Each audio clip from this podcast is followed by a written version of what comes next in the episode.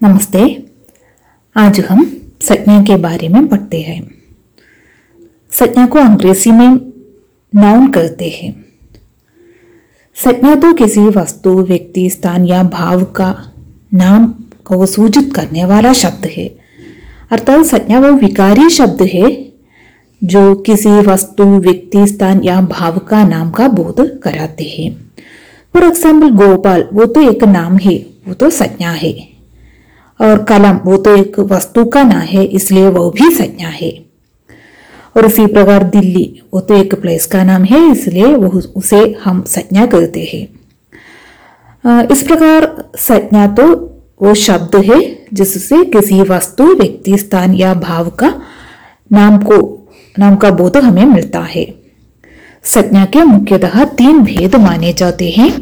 व्यक्तिवाचक संज्ञा, जातिवाचक संज्ञा और भाववाचक संज्ञा पहला तो व्यक्तिवाचक संज्ञा है। किसी एक व्यक्ति, वस्तु या स्थान के नाम को सूचित करने वाला संज्ञा का रूप है व्यक्तिवाचक संज्ञा।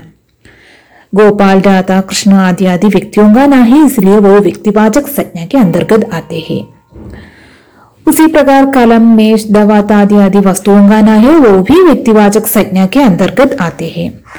उसी प्रकार दिल्ली, मुंबई, कोच्चि आदि आदि स्थानों का ना है वो भी व्यक्तिवाचक संज्ञा के अंतर्गत आते हैं। आगे देखिए जातिवाचक संज्ञा।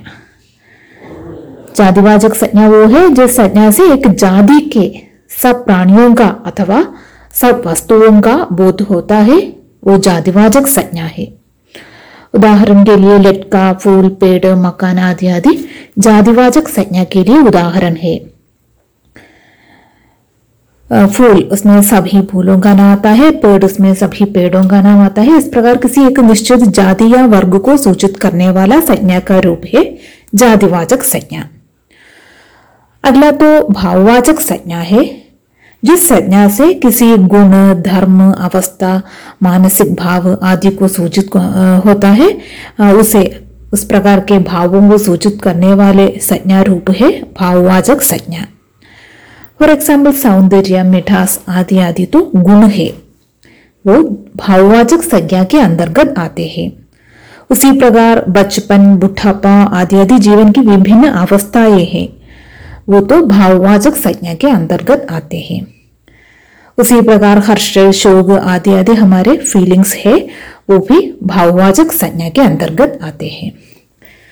इस प्रकार संज्ञा वो विकारी शब्द है, जिसे व्यक्ति, जिससे किसी व्यक्ति, वस्तु, स्थान या भाव का नाम हमें मिलता है। धन्यवाद।